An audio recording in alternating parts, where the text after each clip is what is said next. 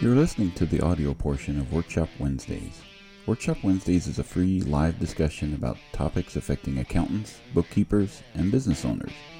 You can join the ABBO group in Facebook to participate live Wednesdays at 10 a.m. Pacific Time. Just search for ABBO in Facebook. This podcast is brought to you by schoolofbookkeeping.com, where you will learn, grow, and build a thriving bookkeeping practice. We have hundreds of lessons with almost every aspect of the industry. Start your free month today at schoolofbookkeeping.com. Well, welcome to another Workshop Wednesday. We are live with more people. This, of course, is casual conversations for serious workflows is our little tagline.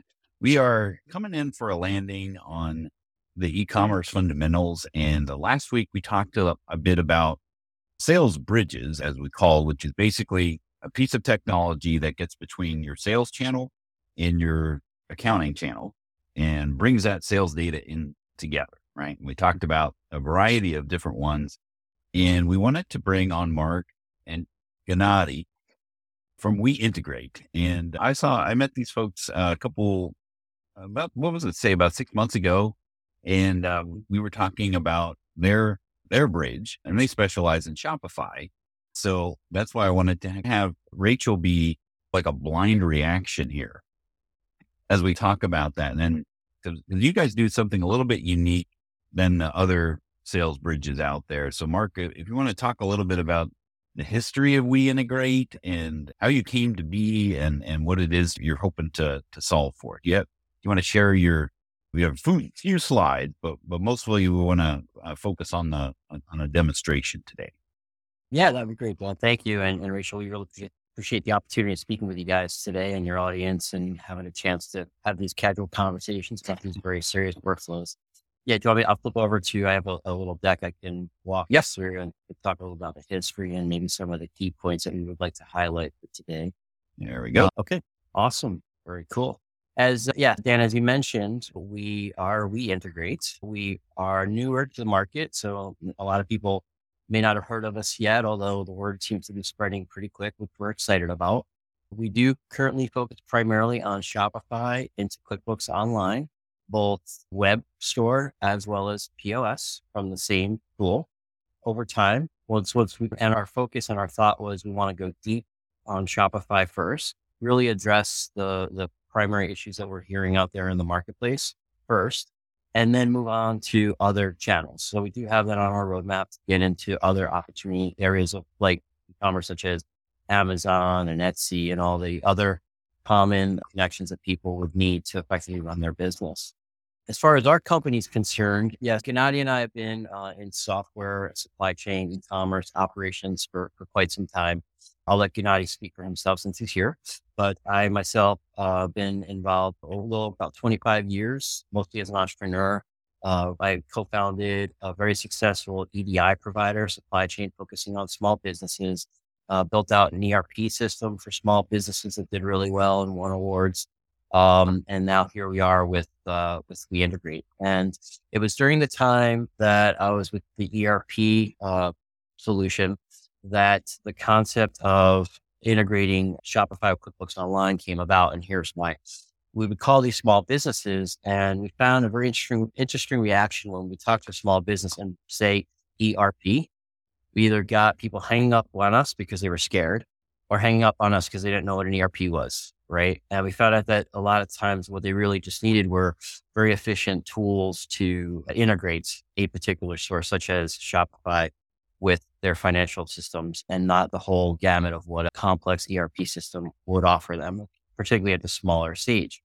Something also interesting that we found was that um, even though they're categorized as small businesses, they actually have big business needs, right? And, right, because there, there was a time long time ago, actually not too far ago, where small businesses would generally compete with the main other main street businesses. But because of this trend and e-commerce being one of them and this global market now, small businesses are competing head to head with big businesses. Problem is those big businesses do in fact have enterprise systems and automate big budgets and they hire people just to make sure that those processes don't break, right? Where a lot of small businesses, like I've had clients that had products that were selling at every single Bed Bath Beyond store in the country at the cash register, but the product was very tiny and they'd stock them in their garage and they had a couple people helping them. How does a small business like that process for orders for a thousand stores without enterprise tool? Problem being is it has to be easy to use and it has to be affordable, right? So that methodology and thought process has carried full forward. And that's something that Gennady and I focus heavily on here uh, with our solutions where we integrate. And uh, Gennady, I'll turn it over to you. You can maybe share your background. Sure. Thanks for that, Mark. Yeah. So I, I started my career working at uh, some very small companies doing value added reselling types of uh, services. And we actually, at a couple of them, built accounting tools, built billing tools, medical coding, and things like that. So I experienced early on what it is like to essentially deal with the small side of the thing that Mark just mentioned, where the needs of the smaller organizations really don't uh, far off from what the bigger ones are looking for as well. And as I went and, and, and furthered my career and started working at these uh, large organizations, I, I, saw that there's a lot of parallels there. The, the same types of things that the large organizations are suffering from are the same types that the small and medium sized businesses are suffering from as well. And yeah, we wanted to bring a solution that streamlines things, automates things, and takes advantage of today's technical environment into the hands of the smaller organization. That's awesome because that's really where I think small business owners being able to do things that the big guys do without having acts, but they don't have the time, budget, or expertise to be able to do those things in an enterprise type of space. This gives this gives them a lot more leverage. And and is that kind of the driving force behind. Yeah, exactly. Uh, we behind WeIntegrate. Yeah, exactly. We, we we don't feel that organizations have to spend an arm and a leg for some of the basic features out there that larger enterprises take uh, really for granted, but uh, obviously can afford to pay for it. And, so, the more that we can empower the small businesses with some of these tools that have been available for a long time and evolve them to a point where they're very simple, very well integrated, we are going to be basically making lives a whole lot easier for folks. That's awesome. And then I also noticed Randy Johnston there. Now he's not yes. here, but that's a uh, that's a familiar face. How did that how did that introduction happen, or, or how did how, how is he helping out? Yeah, I'm glad you asked. So Randy's an advisor. He's an official advisor on our board of advisors, and we've been working with him for about a year now and we just connected with him just to initially it was just from his experience in the industry and the opportunity to maybe pick up a little bit of media play and then just as we talked hit it off and he had given us some good feedback right off the bat that we appreciated and things gelled well and he liked what we were doing uh, a lot like you mentioned thought we are doing something a little bit different than others he's seen in the market and he he joined our board and he's been very helpful very instrumental in all the ways you could probably imagine he has been over the past year, giving us great yeah. advice, guiding us down the right direction, particularly from the accounting perspective, which is really nice. Yep. Now, when you go to the Intuit App Store and you search for the word Shopify, you're presented with at least what 30 or 40 different applications that claim, right? I'll take your sales data from Shopify and I'll put it in your QuickBooks, right? and Rachel, you probably could attest to that there is a variety of different ways to get that information in there in, into QuickBooks, but all with an accountant or uh, accounting professional, the devil's in the details. And, and, and so t- tell us a little bit about what, what makes WeIntegrate Shopify integration a little bit different. Sure. Happy to. So for starters, we're trying to look at what problems we're trying to solve for and realizing that some of these problems may have been solved before and some of them may have been solved before in a, let's just say, a different way than we think maybe they should be solved. And it doesn't necessarily make one right or wrong, right? There's always going to be schools of thought, right? This is the way to go or, or this is the way to go. And that's great. That's, well, why there's uh, uh, multiple companies that do what we do.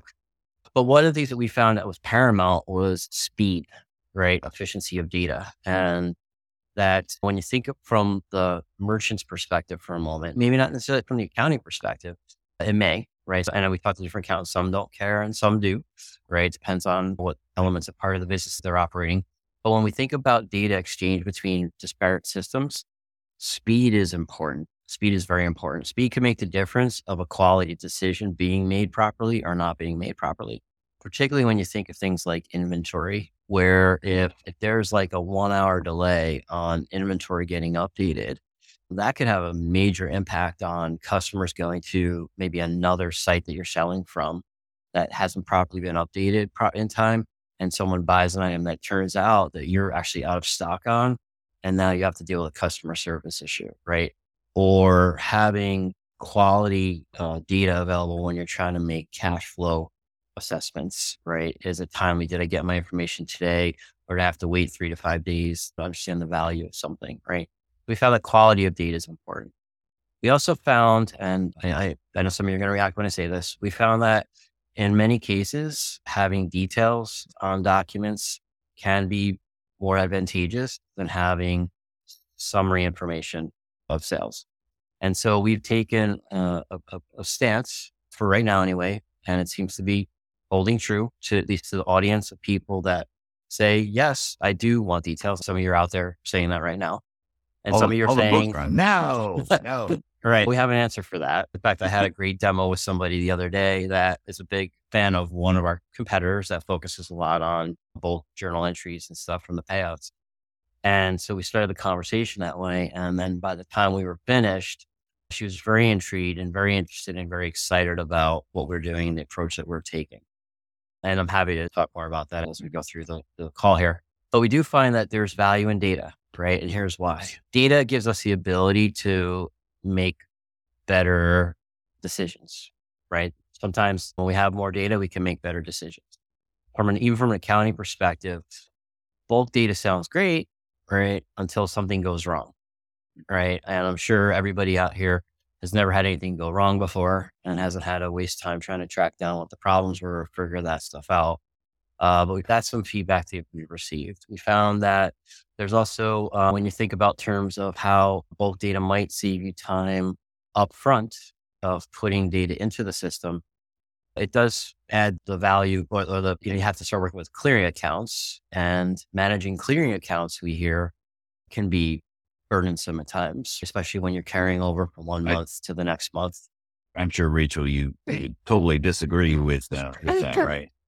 yeah, this is like all I do. But three things yeah. you don't do summarize bulk um and favor you do. Not yet, not at this time. We so are individual sales receipt. Correct. It's individual sales. Uh, but we what we do with that though, uh, Rachel, is we came out with we give people options on how they want to bring the data in. Hmm. We listened carefully to what the complaints about details were, and we try to do our best to give people options so that we can address those complaints. Uh, so one of those is the assumption is if I get individual sales in, then I'm going to have a million customers clogging up my QuickBooks account. So we give people the option to do that if they prefer, right? If they want to clog up their system with a million customers, they can, or they can map all that to a single bulk customer as well. Same thing with items. They can track item details if they want, or they can load it all to a bulk item. What's nice though is even when we do that on the actual sales receipts and refund receipts, we keep what we refer to as breadcrumbs because the data that, is displayed on those sales receipts is minuscule. Being able to show you on the sales receipt who the customer was, what the address was if you need it, which actually we use to our advantage, by the way, in, in helping do sales taxes, which I'll talk about in a second. Uh, you know, we're, we're, still able to map all that to a bulk customer, but if, in the event that you do have to go track some things down that didn't go right, uh, you can go to the sales receipt and see all the details right there on the sales receipt if you need it. And the other thing to note is every feature that we put in, we, we didn't do this in a vacuum. Um, we worked with a lot of accountants, a lot of pro advisors. We listened more than uh, we, we, spoke. We took a lot of great notes. Uh, we showed them our prototypes and, and different iterations.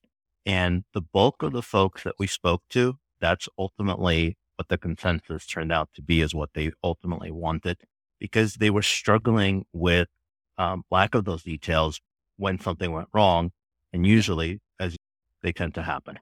And so, if you're using if you're using QuickBooks for helping with the as the basis of your business ecosystem, which is really what what QuickBooks' mission is, right? To be the ecosystem of small business. And you then defer all of your inventory management activities to Shopify.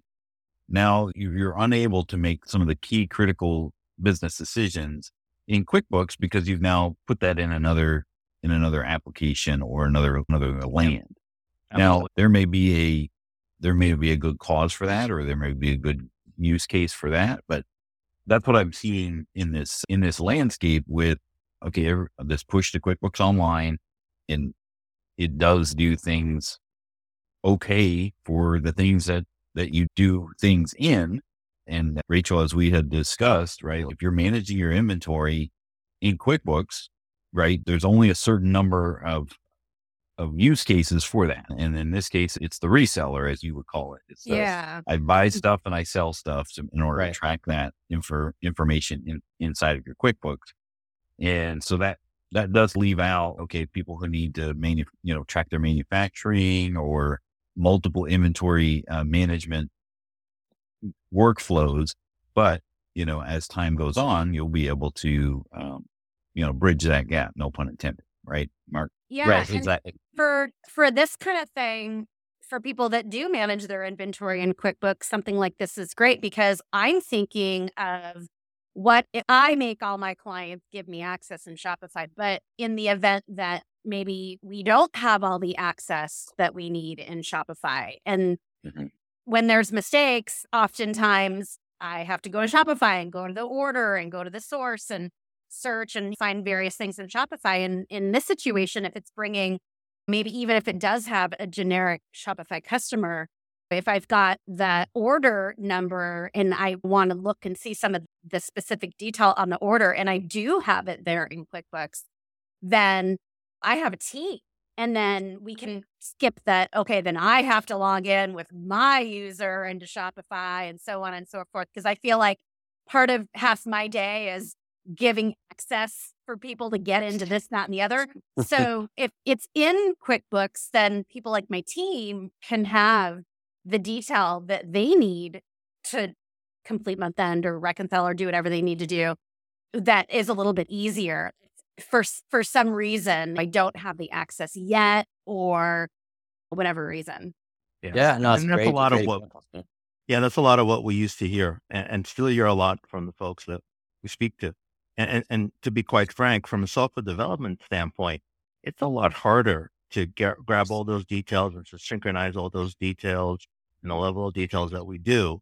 And so that's one of the reasons also that we wanted to, to, to tackle that first, because giving you a subset of that and just giving you very little information is a lot easier to do for us once we've got the more vast majority of that taken Right. care of.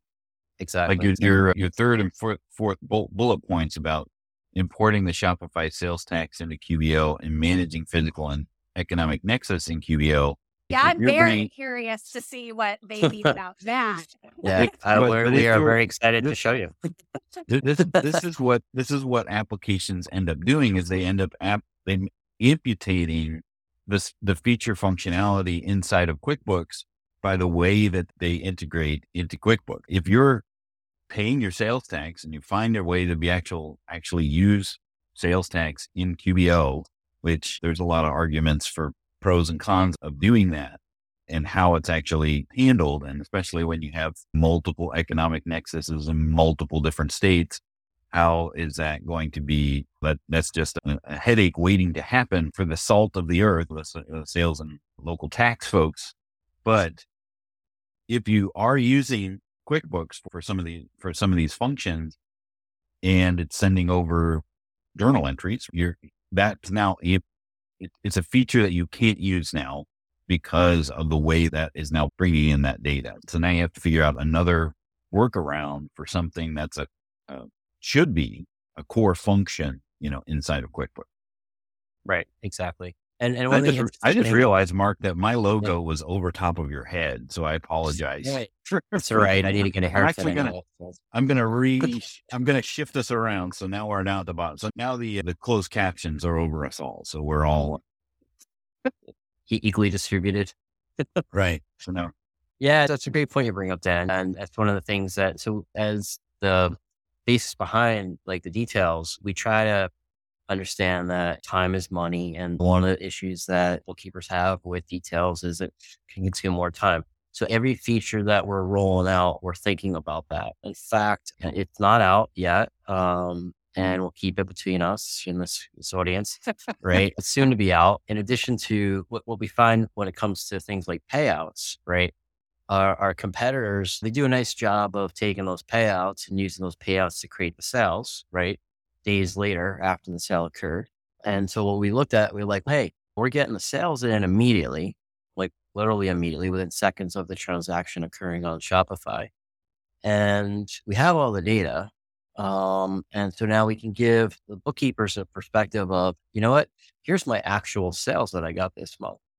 Well, when the payouts come in, couldn't we also take those payouts and bring those payouts in? And, you know, the number one complaint we heard about the detail was having to go in and create deposits. And, you know, there's a thousand sales receipts, check off a thousand sales, right? To, to create, recreate that deposit manually. So we said we could do that for you right? And we could take those payouts and bring them in. We have the sales. We know which sales are on the payouts and just create the deposit for you automatically. Uh, so you don't have to. And that's that. and that's what we were and that's what we were discovering uh, when we were talking about the other sales bridges a couple weeks ago. In that um, a lot of times, a lot of bridges are, are are great about bringing in that detail and that sales information into your QuickBooks, but that nebulous payout is not is not connected. And that's why you end up having to use these clearing accounts. And then it's more of a manual reconciliation process for someone like Rachel to go through and make sure that everything that was deposited is deposited and refunds and fees and all those things are balanced out. But you take a different approach to that as opposed to everyone else out there. I think that's a key distinguisher, I think, of, of what e, e, WeIntegrate does WeIntegrate does, even though it's a plural pronoun, uh, it's a singular verb. So is it posting a payout to be expected deposit entry? Is that what it's doing? Why don't we just go well, right into a demo, Mark? Maybe yeah, well, that, yeah. so so I could we could talk that through. Yeah, I could absolutely show that, and we could definitely go into a demo. You want, you want me to start that now? Yeah. Yeah. yeah. Okay. Cool. All right. Just let me have to flip to a different screen. So when it, when it comes to the payout, though, we are still working on it. It's not ready for prime time yet. I can show you though how it's going to work. But if you want, do you want me to show you the orders first, or you want me to start with that yeah. payout question? Let's let's start from the beginning and, and then work work through and then okay build up to that de resistance right. of the payout. All right, love it. All right, sounds great. All right. So this is WeIntegrate. It's web based, and when you first set up uh, a client, when a client is getting it for the first time, there's a very simple multi-step wizard you just walk through. It's like one type of question per page. It guides you through. If when you've done one and you go to the next one, you're familiar with it. It's, it's very simple. It takes less than ten minutes to set up. The key is making sure that QuickBooks has the elements set up inside of QuickBooks that you need in order to connect things the right way. We have help guides. We have a whole online portal, by the way, a community you can tap into. And there's other pro advisors out there. And we, we created a special room that you guys can share ideas and collaborate on it if you want. But we have all the help guides you need and, of course, support to help get through stuff. I'm not going to take a whole lot of time at all because I don't think anyone's here to understand to spend time on settings. But just to show you that we have a series of settings. We do settings at two levels. We do it at a high level and then we do it at a store level. So things that might be common across sales, such as when we create a sale, where is it going to go? Right. So you want, to, in our case, you might not have to use clearing accounts anymore. You go into the undeposited funds because those payouts are going to come in and create this. Uh, there's a couple other things I just want to point out. These, when you see a Manila Manila drop down in our system, it's usually an indicator that the data that's part of that drop down is custom to the QuickBooks company you've created. So this is just a custom list of accounts that relate to deposits and banks and stuff that I would link to. Where if you see like a gray background, it, these are static options you can choose from that'll impact the experience inside of QuickBooks. For example, you get to decide when we create those sales receipts, who should create the sales receipt number. Do you want QuickBooks to use their sequencer or do you want to use the Shopify order number as the sales receipt number? Oh, Different, that's cool. Like we that. have problems with that. Okay, cool. I like to hear that. And I'll tell you, Rachel, too, we also have it where even if you choose the QuickBooks Online number, we make a natural connection. It'll be like you'll see when I do the demo here in a second that even from QuickBooks, you'll know that this sales receipt number is the Shopify order number without having to look for it. That's And just- cool because I have people that are also creating re- um, sales receipts out of QuickBooks themselves. So they get confused on what order number, or I mean, what Right. number to use next because we've also got sales receipts coming in from connectors. And so it throws them off. They don't know what to do. And I don't have a way of changing that. Right. Exactly. Exactly. That, that brings up an interesting point. I just want to put a pin in uh, your, your demo there. So if you're using sales receipts, Rachel, then it's going to pick up the next sequence from the Shopify order. Is that what ultimately yeah. happens? And that- yeah. and now you've got it does. Yeah. Potentially so you've got duplicated numbers, which QuickBooks doesn't like.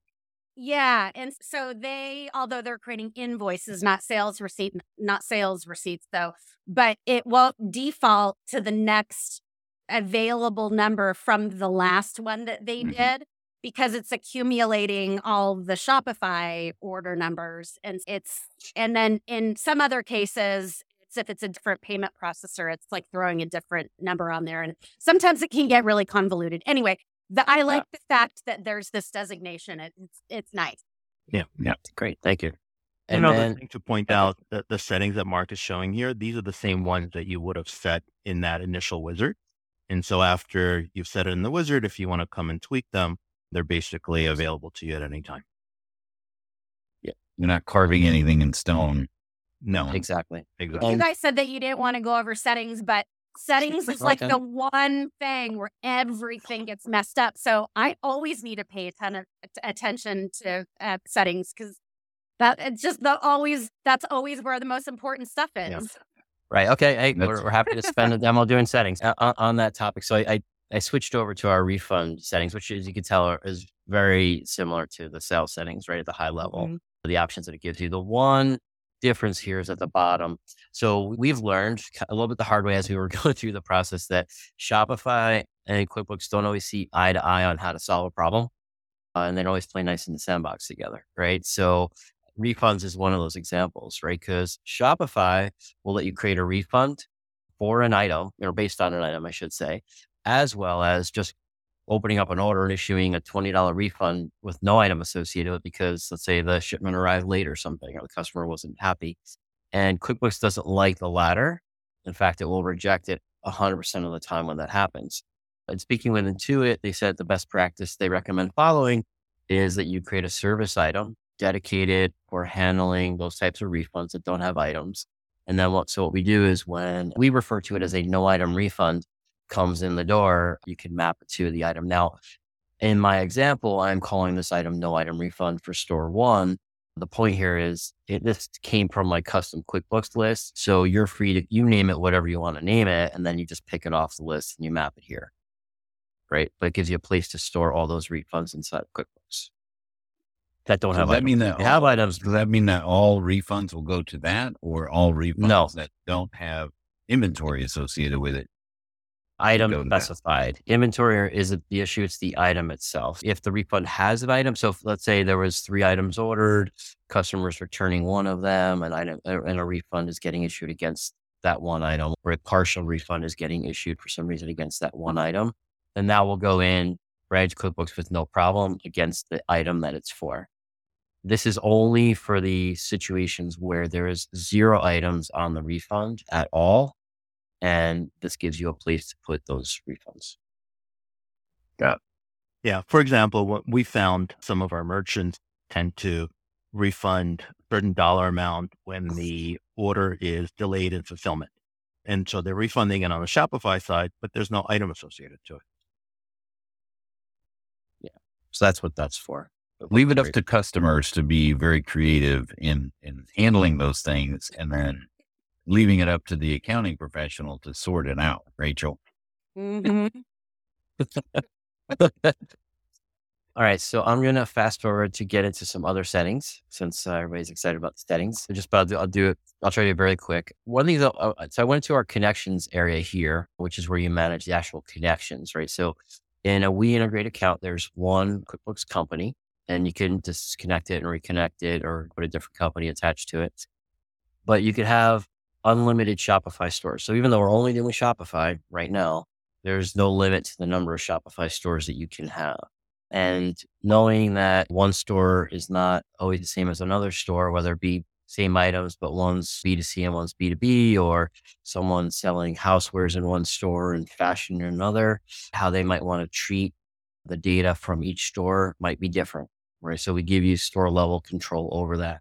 And I'm going to go into this one store, Sydney Star Boutique, to show you the settings we have. We have three tabs here at the top. We have customer matching, item matching, and then sales and deposits. So under customer matching, the way I have the store currently set is in fact to go to a bulk customer that I called bulk Shopify store one. Again, free to call it whatever you want to call it. But I could manage those customer details if I choose. So you could come in here and you can then say, how do I want to match it? Right. So you get a primary match as the default, which this would be Shopify and this would be QuickBooks, right? So I could match, let's say, any option here, email, company name, first name, last name, or any combination of things you see here to some field in QuickBooks, whether it be the customer name, email, or the phone number. Most people probably would do something like email to email, but I like to do email to customer name if you want. And then you have an optional secondary match that you can click on. So let's say email the customer didn't work. So now let's try phone to phone. We found stuff like that works really well with some of the companies that have been around for a while, like their older family businesses and their primary use of Shopify as a POS in that old family business. And They have customers since whatever. And a lot of those customers don't have email addresses. So they might try to do an email to email first for the newer customers and then default to phone.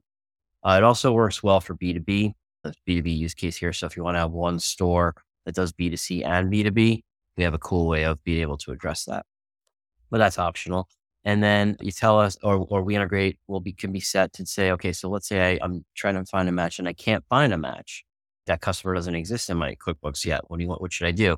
We have two choices. You could then just throw it back into a bulk customer, like a customer clearing account, if you will, that you can go and deal with on your own. Or we can go ahead and create the customer for you, where we'll pull the Shopify data in, add a couple of additional fields that are not, you know, privy to Shopify, and then go ahead and create that new customer. So that's the option there. But I'm going to keep this as bulk. Uh, Another item matching, we have same thing. I'm going to load today into bulk items so you can see how that works. We let you map to a gift card liability when the gift cards are sold, but I could do details like we said. So here we can match the most, as we know, like Shopify requires a name or title and QuickBooks requires a name. So those are always the guaranteed ones that will have values, but that may not work for some people, right? So we do offer the ability to map SKU plus variant as well as UPCs from Shopify into your choice of SKU or product name into QuickBooks, depending how the QuickBooks company is set up. And just like with customers, what should we do if we can't find a match? We can go ahead and create that new item for you or let you load it into a bulk item clearing account that you'll deal with separately. So give you those two choices. Um, and then under sales and deposits, uh, we have two area, two things or two main categories right now. Uh, the first is uh, because we're pulling those taxes in from Shopify and the way QuickBooks works in the sense that um, it will let us override the taxes for the main part of the system where the items are, but it won't let anybody overwrite the taxes when taxes has to be assigned to shipping. So again, in speaking with Intuit, what they recommended is create a shipping line item uh, that goes to whatever shipping income account you have. And then we map all the shipping to that line item. Because we're asking people to do that as a preferred method, we're bring, we're adding a, a, couple pieces of value to that in, for data that you weren't able to see before. Number you can because it's a line item, you can announce shipping on a sales receipt. In addition to that, the Shopify shipping type, let's say a service level, let's say it's economy versus rush, as an example, we pull that into the description of shipping line item. So you can now see that in QuickBooks as well. Then under deposits, and this is part of our soon to be released. So shh, don't tell anybody about this part yet. Um, cut the feed. The feed. Um, so when we're going to create the deposit, which bank account should we map this deposit into? for the store, right? You create your checking account. Where, what account are we going to map the Shopify fees to? And again, you have the option to add class. And then what should we do all the stuff that doesn't have a match, if you will, whatever comes in that payout that might be like quote unquote miscellaneous category stuff, or we can't find the sale to match it against. Put it all into this sales account, quote unquote clearing account, and then you can deal with it later, but we'll give you the details on that. And I'll, I'll walk through an example there. So before I get into some data, document processing, were there any other questions you guys want to ask about the settings? Yeah. Okay. All right. Let's do it. Chomping at the bit. okay, let's say I'm not managing my inventory in QuickBooks at all. Where I don't see settings for COGS. The cost of goods we pull in from QuickBooks. Uh, yeah, Yeah. but do you Oh, you mean like the option to map the COGS to different classes and that kind of thing, and based on SKU or any of that? Because I know that this is beneficial for matching the item in QuickBooks, but in the situation that I still want to bring in sales receipts into QuickBooks this way, but I'm not managing inventory in QuickBooks.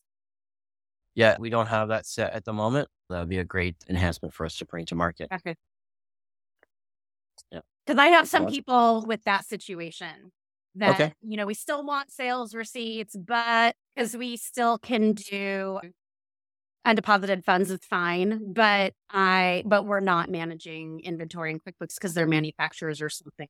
like, like I- and also see this with like Shopify point of sale, for example. If you're if you're managing the inventory there and not in not in your QuickBooks, you really just want the financial impact to come over, which could come over as a at, at- the end of the day or as a group, one big transaction, as opposed to each individual sale causing a cogs to Yeah. be- so it's, yeah. I would say that this situation is ideal for, or to utilize all of these settings and functions would be for somebody that's managing their inventory in. Yeah.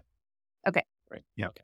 But even if you're not managing the inventory, that's ultimately where the bulk customer, uh, sorry, the, the bulk item comes in, where you don't really care about the inventory side of it, but you're still able to create that sales receipt and still capture all those details. Okay. Yeah okay, cool. So how about I'll go and process a couple documents so you can see how the data flows between Shopify and, uh, and QuickBooks. all right. All right, so I'm going to go to this uh, Shopify store we have here. You'll have to excuse my web design. It's uh, on my store design. um, I'm going to just add a couple of products. Now, what I'm going to do is I'm going to put in because oh yeah, before I send this over, actually, you know what? I want to show you a couple of things real quick. So I'm going to backtrack. Let me. Uh, looks like still open. Oh, good. Need more time. Perfect. Okay, when it logs you out in the middle of a demo. Okay, so I want to show a couple things. So I'm going to go over to taxes since we've been talking about taxes, and I'm going to come under. I'm call attention to a couple areas here. so the first one is where's my New York? Uh, there it is. Okay. Uh, so we have New York tax, right? Um, showing up here, uh, on here. And then we have under economic nexus, we have Illinois, right? And you can see we've already been tracking some economic nexus here because Okay. of the way that we. cool. Because I never touched the sales tax center, but now I'm seeing that I could use this even for people that aren't managing their inventory in QuickBooks to bring them in this way. So that way we can use this and it's more visibility for my client to mm-hmm. see where their, you know, the Nexus tracker. And then even as the payment gets applied, it can get applied to its own thing instead of just one bulk. Right. Exactly. Exactly. Okay. So here, here I'm going to, what I'm going to do, I'm going to go ahead and, and, and process order, this order from Shopify.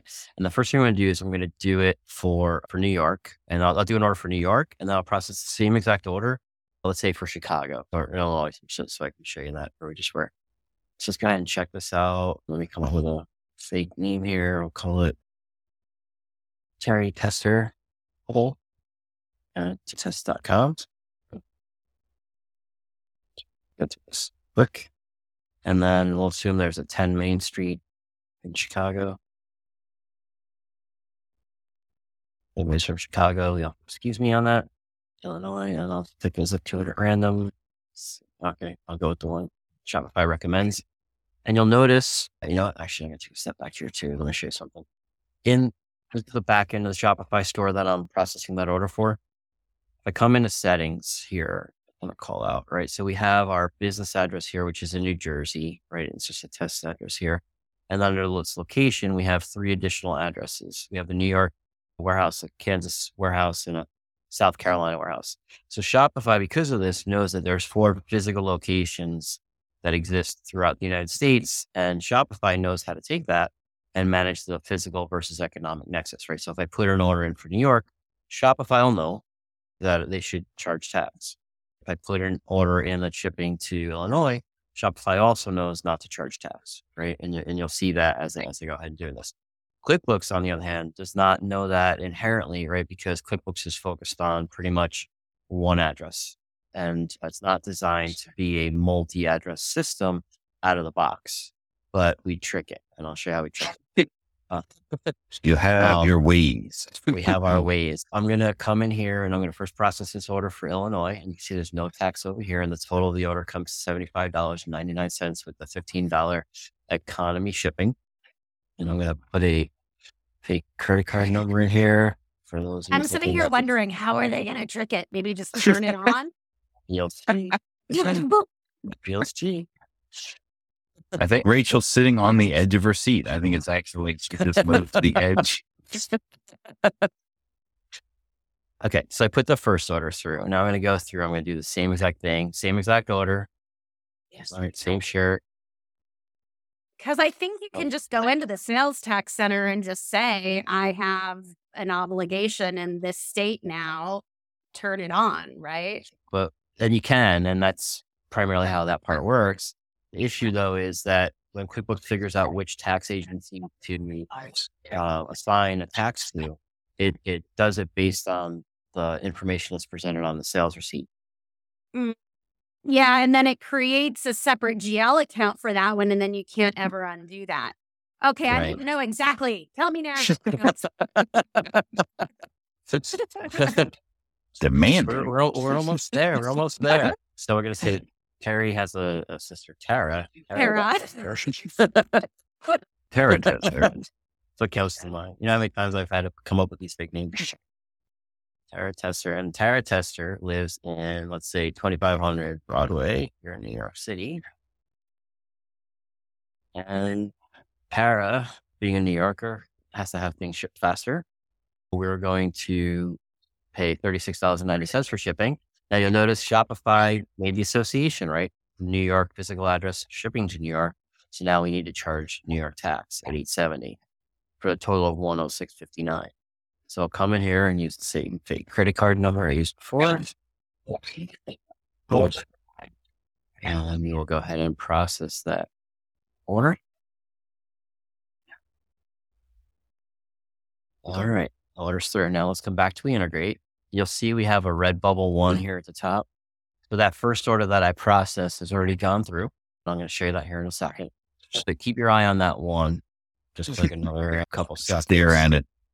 Now it's become a two, right? That's that's how fast we integrate. And this is a demo mm-hmm. system. It's not even wow, that's pretty cool.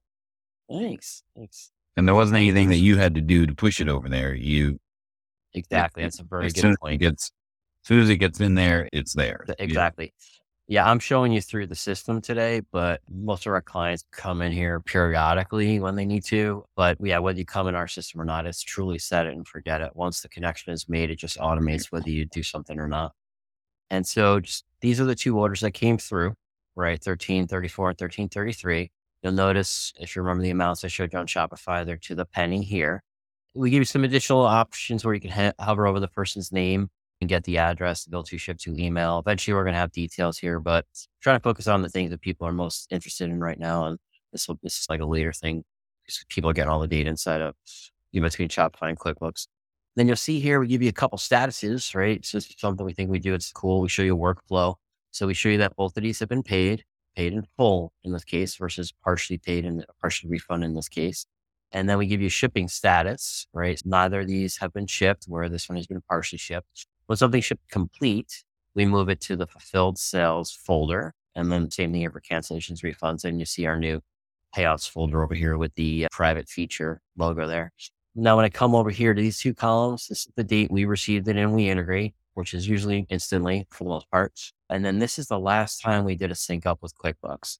And you'll see this one, first one went in. And if I hover over this, even from here, Rachel, you can see that there's uh, the order number for 1333 all the way on the left. That's the Shopify order number.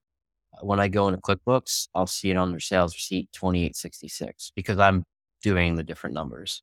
But obviously, if someone's doing using the order number from Shopify as a sales receipt number in QuickBooks, it would it would have the same value. Does it and then, will it still show a reference for one three three three or no? Yes, it will. So if I go over to QuickBooks, so yep, I get excited by the strangest stuff. And by the way, just for the record, when we came up with that capability, Gennady is the one that said, one day we're going to demo this in front of Rachel and he's going to ask that question. So we better be ready. but here you can see, here they are, right? Here's the reference. So you can see sales sheet number 2867. Oh, oh my God. And we also show you which store it came from in the event that you have multiple stores that you're processing. Yeah, because some of these people are going to have hundreds in a day. This is what, why I'm saying this. Yeah, exactly. And just wrapping this part up to show you that that other question I've been making you wait to answer about how do we trick QuickBooks. And, and Mark, um, this is where I go. And wait, there's more. yeah. So you can see here a couple things, and there is actually there's more, and then there's more on the more. But here we have the bulk customer that we're loading this into, right? And we're showing you the what we call the breadcrumbs, right, on the sales receipt. So mm-hmm. if you have to track this information down, it's here. And now you'll notice that here the ship to state says Illinois, and the ship from defaulted to which you might not have known this, but the default address here inside of QuickBooks is this New Jersey address. Mm-hmm. Okay. And there's no tax. When I come down here, by the way, uh, just showing you the bulk item uh, approach here as well. We load it all into this bulk item in QuickBooks. So it's not taking up that space there, but we give you the breadcrumbs of the items here as well and how much the rates were from Shopify, etc. Here you can see the shipping fee, that it's economy shipping. There's no tax assigned, and it ties out to the exact penny of $75.99.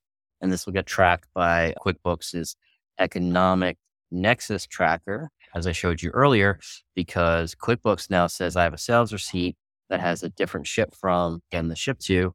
So, aha, so I need to track Illinois as a nexus. If I come into the New York order I processed. Well, because it knows that you currently don't have Nexus there, but it right. still needs Correct. to track. Ex- exactly.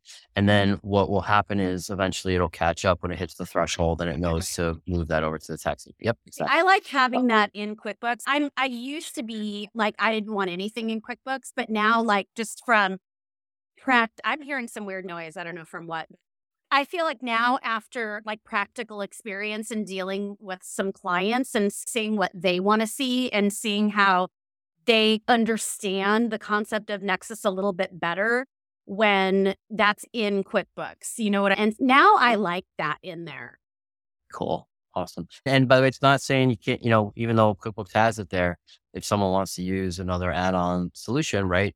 Nothing's stopping that from happening right? But at least, like you said, at least QuickBooks is in there and it's being tracked correctly. Well, and then also, guess what? If they're sending out invoices from QuickBooks as well, even if they're sending out wholesale invoices, right. doesn't that all need to be factored into Nexus tracking? So this exactly. is consolidating all of the Nexus tracking.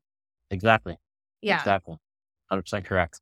Yep. And, and then this allows you to use something like Davo connected to your QuickBooks to be able to impound those sales sales tax fees so that the business owner doesn't spend that on behalf of the state and then get a nasty letter. Yeah. and like the alternative is you have to dump your sales data if it's in an external thing and it's not tracking the Nexus. And then you have a client that's invoicing from QuickBooks Online still. Uh, you have to consolidate it all together to see if they're not because I have, I'm dealing with this right now. One client is in a non-connected inventory AMS that I can't connect Avalara. So I have Mm. to manually crunch the numbers and track the Nexus and add in the QuickBooks invoices. It's aggravating. I hate it. We could talk after the show. And, uh, help you with that. What, the, what point I want to make, because I know we're running out of time here too on that topic to call your attention. So you can see, I open up that second sale that I created for the self receipt 2867 here in QuickBooks. And you'll notice the ship to here now says New York, right? Because that's where Mhm. the customer shipped to. It's just a carrot tester. And what we did was we changed the ship from using the Shopify address for New York since we, we checked that there was a match. So we managed our logic on the Shopify side before we pulled the sale and made QuickBooks use that New York address as the ship from. So now QuickBooks says I have a New York address going to a New York facility and knows how to deal with that properly. Oh, wait a second. Now you lost me. Wait, so you you did that in the settings? No, this is not a setting. Matching. This is this is just live matching part of our logic, our algorithm logic that we use when we're pulling the sales from Shopify. This is secret sauce stuff. Secret sauce, yeah, yeah, there we go. exactly. Got it. It, it, the magic behind There is- WeIntegrate. There is Worcestershire you're sauce in the if in the the ship Thousand Island dress. so okay, so you're saying if the ship to is New York, then we're going to change the ship from to New York. So those two correspond. Almost only if they have a say a Only location. if, yeah, only if it, yeah, okay, okay, okay. That's yeah. And by the way, we do a we have- similar thing with POS as well, right? For if you have any clients that have multiple POS locations through one Shopify connection, and those POS locations are in different tax agency zones, we find that so we can replace the location of sale based on that store's physical, which helps track the sales tax in QuickBooks correctly as well. And we're doing that based on analyzing as Shopify orders are coming in and we are writing them out to QuickBooks. That is uh, part of what we're doing internally to do that. Man, that's cool. I haven't seen this before where you can actually bring the individual sales receipt in with the state ship to and then track that. I'm telling you, I go through craziness sometimes. And This, this is really Mark, cool. this- this this is why I told Rachel don't do any research on on WeIntegrate before because I want this blind, honest reaction from from Rachel when she uh, when she Yeah, actually does it's get really to cool. see it. By the Cool. way, Awesome. I also you. love the name because when you go into the uh, not Shopify, I guess yeah, Shopify App Store, but even the QuickBooks App Store, I like the name. It's just WeIntegrate. It just tells you what it does. Right. Yep. it's, uh, it's like changing your Thai restaurant to Thai food near me. or I saw actually I saw a restaurant in New York that says you eat here. Yeah. Now, Right. we only you only get the, the restaurant that says I don't care. Because that is that's the restaurant that every married couple ends up going to. Yeah. I don't care, you decide.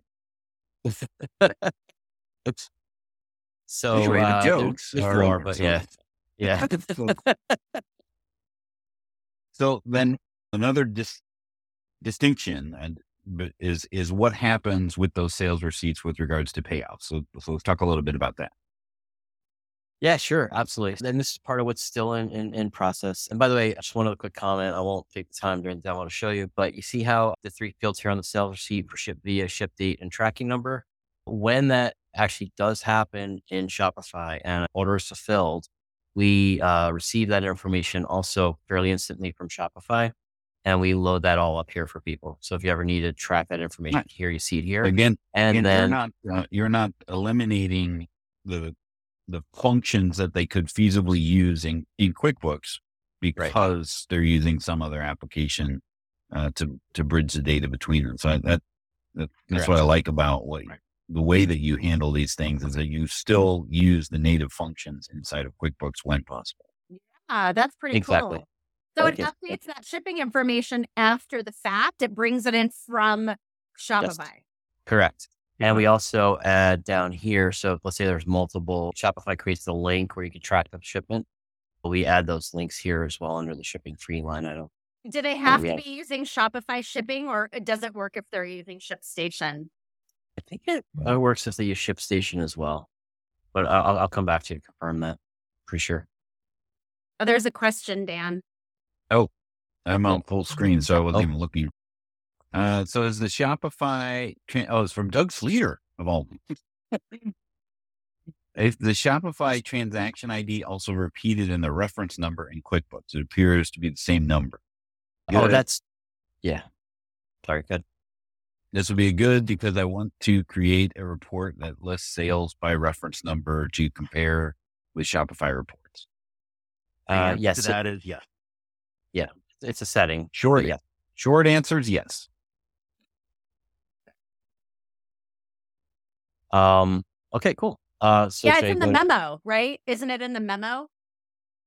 It's also in Uh, the memo, and yeah, it, it's part of the settings on what you actually want to be displayed in the memo field, as well as what you want to be set displayed in the reference number.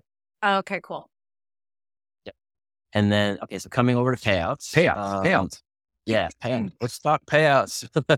right. So this is just again still in process. So you guys are getting a chance to see behind the curtain. In fact, if there's if anybody wants to, we always take good feedback uh, from people as we're building. That's what we try to do from our our product uh, management perspective.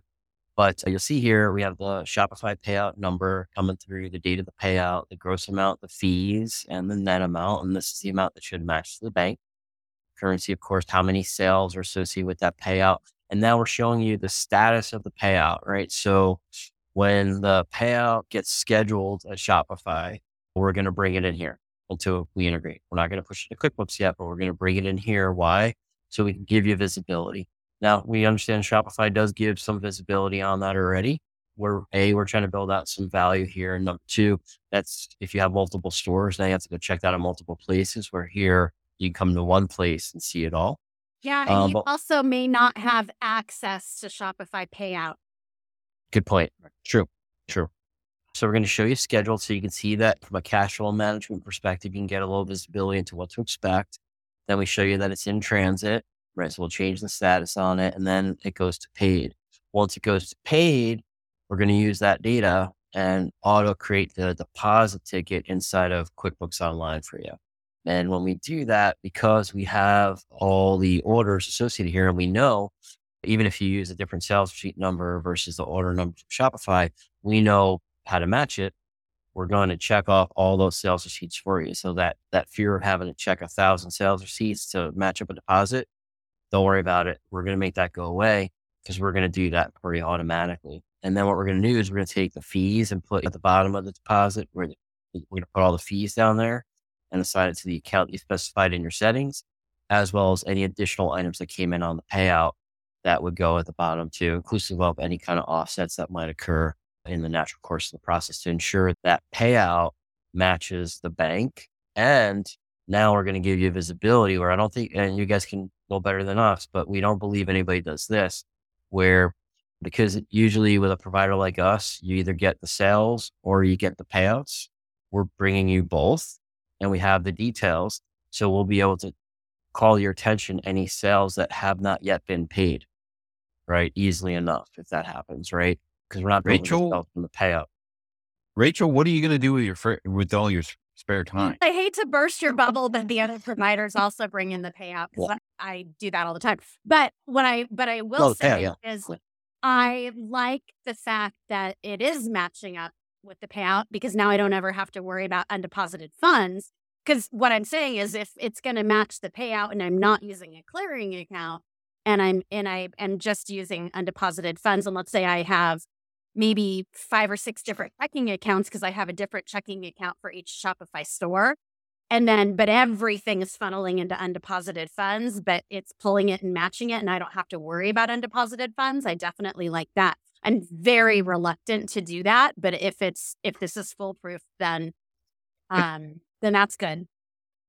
Yeah. That was my feedback to them when I saw this because using undeposited funds, it has a plus sign in that undeposited funds has a list, right? So everything that's waiting to be deposited will just show up there as a, Yeah. opposed to a, as opposed to a clearing account where did it get deposited? Is, is it, it, what, eh, eh, how do I actually match that up?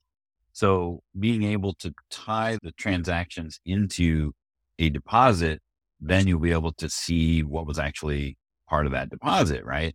But the challenge is that once you've now set foot in undeposited funds, then there's things that you can't do, like undo transactions that have been deposited. So that was my step Yeah, one. it can get a little risky sometimes, especially when your client is also invoicing out of QuickBooks and you've got their crap and undeposited funds too. But I want to ask you guys one thing before we have to wrap it up. I didn't hear you guys mention PayPal. My favorite.